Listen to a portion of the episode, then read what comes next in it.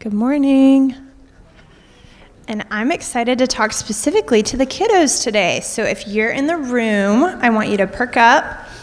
And not that you weren't before, but um, we are talking today about Abram and Sarai. Their names haven't changed yet, so they may sound kind of funny, but today we're reading about how um, they're kind of, you could call them kind of our big brother, our big sister in the faith. They kind of paved the way in a lot of ways. But you know what? They were a lot like us in a lot of ways too.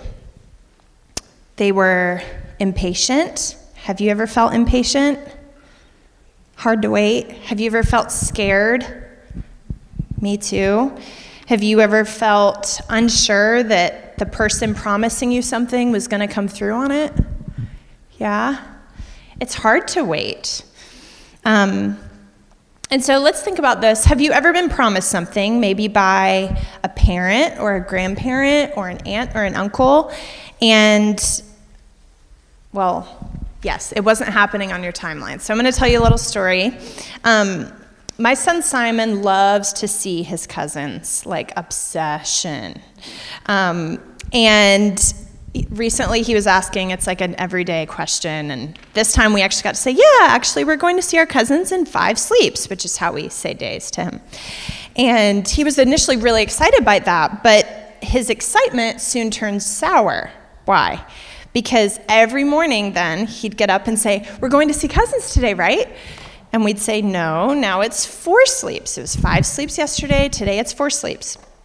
And he'd get upset all over again it's almost like it was causing more distress, right? The promise was there, but it wasn't here yet. Um, he'd even tried to get in the car to go, like, okay, mommy, I'm in the car, let's go. And I'm like, no, we're not going. He was disappointed because to him, our answer, which was wait, felt like no, because it wasn't on his timeline. Have you ever felt like that, kids? Yeah, maybe you can think of a situation like that. Simon did eventually get to see his cousins, and the wait made the occasion that much more joyous. I have a picture. That's not all the all cousins, but a lot of them are cousins. Um, and in the story we're learning about today, Sarai and Abram, those are the names of the big brother and sister we're talking about, impatience pushed them to sin. And God had promised them a child, but they didn't see God moving fast enough.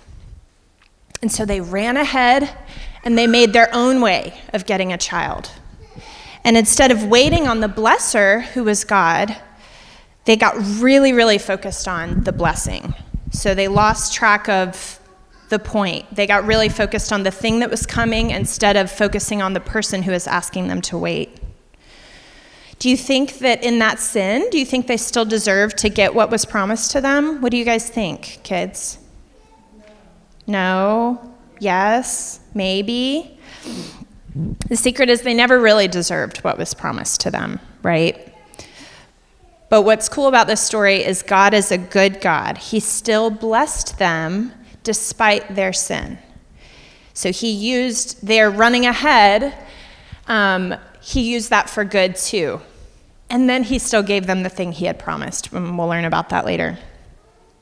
How amazing. God doesn't bless us because of our behavior, but He fulfills His promises to us because He is a faithful God. It's totally about who He is, not about our behavior or what we're trying to trick Him into doing or scheme Him into doing. Okay?